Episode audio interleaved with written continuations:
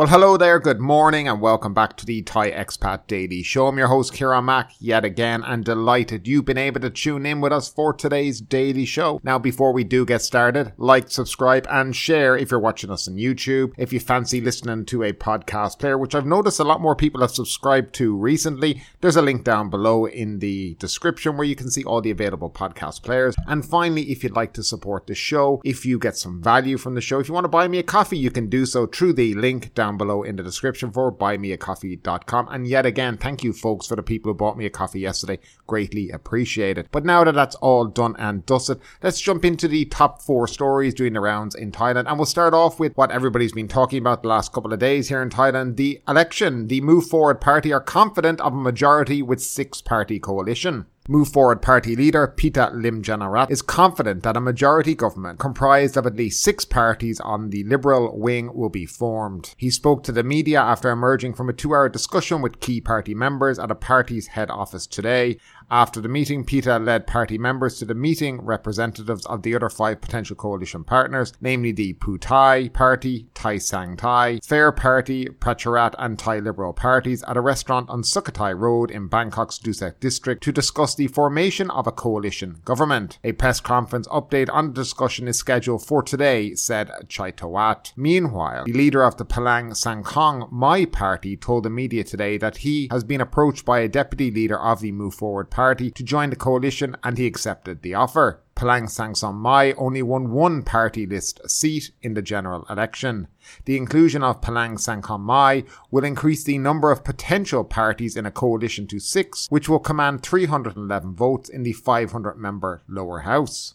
The numbers are more than enough to form a government, but still fall short of the 376 votes needed to ensure the approval of Pita as the next Prime Minister at a joint sitting of the Senate and the House. Now, Rangsiman Rome, spokesman of the Move Forward Party, told the media today that what the party is doing now is switching off Section 272 of the Constitution, which essentially asserts the Senate's power in the appointment of the Thai Prime Minister by requiring a nominee to receive the approval of more than half of the votes of the two house, houses combined. The party list MP elect said that the potential coalition, led by Move Forward, now has more than 310 votes in the House, which will make the government politically stable and able to implement the policies announced during the election campaign. The big question being asked now is why the voice of the people would not be respected, said Rangsiman, as the potential Liberal coalition can muster more than 310 votes in the House. The Move Forward Party spokesman maintains that forming a government and effectively negating the need for sizable Senate support are two separate issues, noting that Section 272 should not have been included in the Constitution in the first place. He said that the party has, however, got people in contact with some senators in an attempt to persuade them to lend the support to Pita as Prime Minister, but he declined to name who they are. He also said that the Move Forward Party and his leader are ready to be examined by the Senate over what some may see as controversial issues, such as this policy to amend the Lèse Majesté law and Pita's share ownership uh, in the ITV broadcasting company a little more positive today, but there is a lot of these military junta senators coming out and saying they will not support this guy under any circumstances because he wants to get rid of the 112 Lèse Majesté law, which is not what he wants to do. He wants to amend it and change it for the better for the country. So that's completely up to him. And he seems to have a mandate, certainly from, you know, an awful lot of people here in the country. Now, I've also read, and just recently, that the Democratic Party are looking to maybe lend their support to Pita for the Senate vote, which would mean he'd have another 24 votes for the prime ministerial uh, voting, which will go on in the end of August. So he may not need a huge amount more from the Senate. I think what they're trying to do here is muster up enough votes so that they'll make sure that these junta senators really have no power anymore. And just so people know, this will be the last time they're going to be allowed to vote on a prime minister, which is a very, very good thing. From the comments that they've been making over the last day or two, you can see exactly why they have been installed. It's to make sure that people like Pita from the Move Forward Party do not become prime minister because they simply do not want change to the status quo. And that unfortunately is and has been the reason for many coups here in this country over many years is because the establishment don't want it. They want want just to keep it exactly the way it is. They don't want people thinking for themselves. They don't want people to think that they could have a better future. And that is the truth. But I think Thai people are waking up now. They've had enough and they are voting and they voted for change. And I do hope that what they voted for, they get because every Thai person who voted for this change and the majority that want it certainly need to be listened to. And I do hope it comes to them. Now, moving along, operators express hope post election. Chiang Mai and Phuket tourism operators hope the new government, led by the Move Forward Party, can solve PM 2.5 dust crisis, work to decentralise power, and allocate budget for regional development and restoring tourism competitiveness. The board advisor to the Thai Hotels Association said the election result reaffirms that Chiang Mai desires change. She said the province didn't gain as many benefits as it should have from the government over the past eight years, particularly regarding air pollution, as for long stretches Chiang Mai ranked as the worst in the world. In addition, there was a delay in COVID 19 vaccine allotments, with Chiang Mai among the last to receive them despite being one of the major provinces in Thailand, Ms. La Yat said.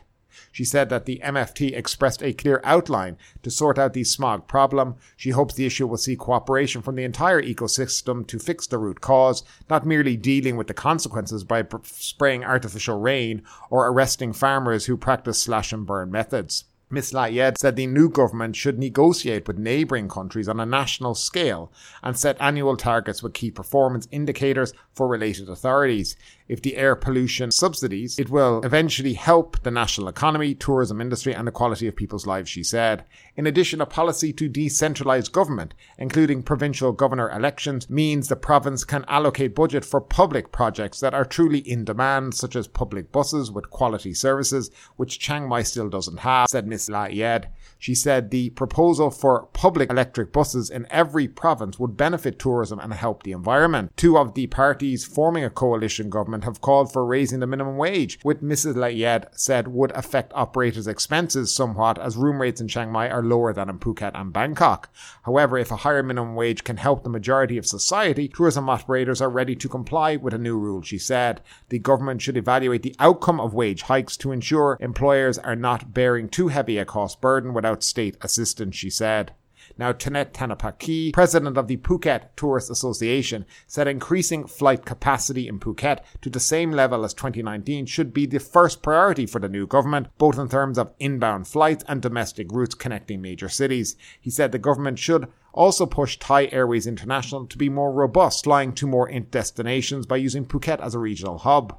Mr. Tanet hopes the government will promote Phuket as the host for Specialized Expo 2028, with the final vote scheduled for next month. He said the project would improve Thailand's tourism image and attract tourism in the meeting and exhibitions, as well as wellness segments. So, a lot of people hoping for change from this new government. As you can see, there is a lot of hope in the country right now, and I, I do hope that these parties, especially the Move Forward Party and Pheu Thai, who's been given a real mandate by the people, that they respect this and they start to change Thailand for the better. Now, moving along and a funny enough story. Tourists found trapped down a Pattaya drain. An American tourist was found trapped in a stormwater drain in Pattaya on Tuesday night after a passerby heard him calling for help. Rescuers of the Sawang Boriboon Emergency Center were called to the mouth of Soi Thepprasit 8 in Mu 11 of Tambon Nong Pru, Banglamung district at 7.30 pm.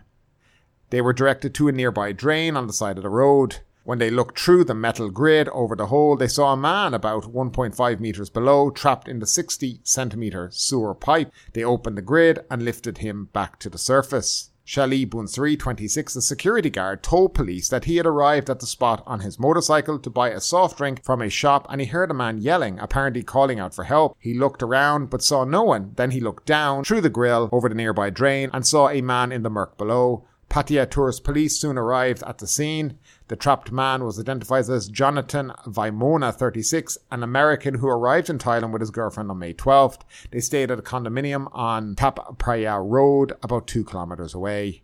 Mr. Valanova appeared exhausted by his ordeal. He was wearing only a pair of pants, his body covered with sludge. Asked how he became stuck in the sewer pipe, his answer was confusing. It was not yet clear what had happened. So that is the funniest story I've heard quite a while now. It seems like he has no idea how he got down there, which I am completely confused by too. Now I wonder, was he drunk? Was he high? Who knows?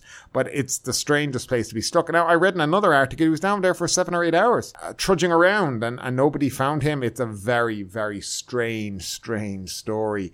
And I do hope there will be an update to this tomorrow because I haven't read anything like this in a long time. It just shows you, you know, the things that foreigners get up to. I have never heard of a Thai person getting stuck down below in a drain in Pattaya before, but, but don't worry, it'd always take a foreigner to do it. You know, it must be a first in Pattaya, or at least one that was found alive. And finally, 30 injured in tour speedboat accident. Some 30 tourists were injured when a tour speedboat slammed into a safe channel marker in Chalong Bay late yesterday afternoon. Two of the people suffered serious injuries and eight more suffered code yellow injuries, reported Phuket Info Centre. The injured were taken to separate hospitals, namely Chalong Hospital, Vachira Hospital, Phuket Provincial Hospital, Bangkok Hospital, Phuket, Bangkok Hospital, Siriroj, Dibuk, and Mission Hospital, Phuket. What a list of hospitals. Phuket Info Centre urged motorists to facilitate rescue vehicles transporting the injured. The boat was bringing tourists back from Phi Island to Chalong Pier when it struck the safe channel marker, located some 700 metres from Chalong Pier, reported the Phuket Provincial Administration. Photos posted online identified the boat as Tanatip Marine 555. The PPAO president, Riwat Ari Rob, was present when the injured persons were brought ashore at Chalong Pier, which the PPAO is responsible for operating. There were 36 people on board when the accident happened. Three were captain and crew. The remainder were Russian tourists, the PPAO reported. Of note, the PPAO reported six people seriously were injured. And there's no more details exactly how this happened. The picture is pretty damning. It looks like he rammed straight into it. Were they paying attention? Were they focused on what they were meant to be doing? It is very, very unclear. And again, I hope we have an update on this for you tomorrow morning in the next show. But that's it for today. They were the stories doing the rounds here in Thailand. Delighted you were able to tune in for today's show. And we'll see you again tomorrow. Stay safe and have a great day.